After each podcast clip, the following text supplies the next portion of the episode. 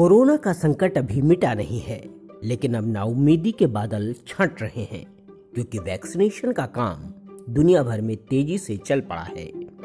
Corona के खिलाफ वैश्विक टीकाकरण अभियान के बीच संयुक्त राष्ट्र महासचिव एंटोनियो गुटेरेस ने भारत की वैक्सीन निर्माण क्षमता की प्रशंसा की है। यूएन प्रमुख ने कहा, मैं समझता हूँ कि भारत की टीका निर्माण क्षमता आज दुनिया की सर्वोत्तम संपदा है। मैं उम्मीद करता हूँ कि दुनिया समझेगी कि इसका पूरा इस्तेमाल हो। एंटोनियो गुटेरेस ने महत्वपूर्ण बयान ऐसे समय में दिया है जब भारत अपने पड़ोसियों को कोरोना वायरस टीके के 55 लाख डोज उपहार स्वरूप दे चुका है।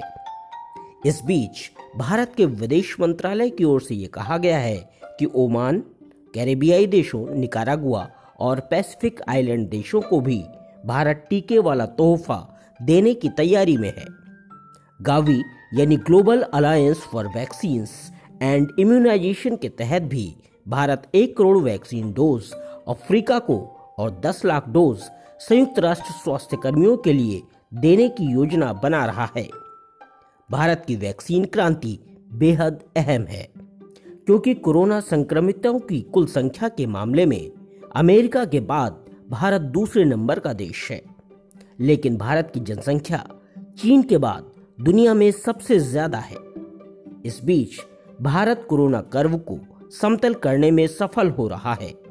सक्रिय केस अब दो प्रतिशत से भी कम बचे हैं।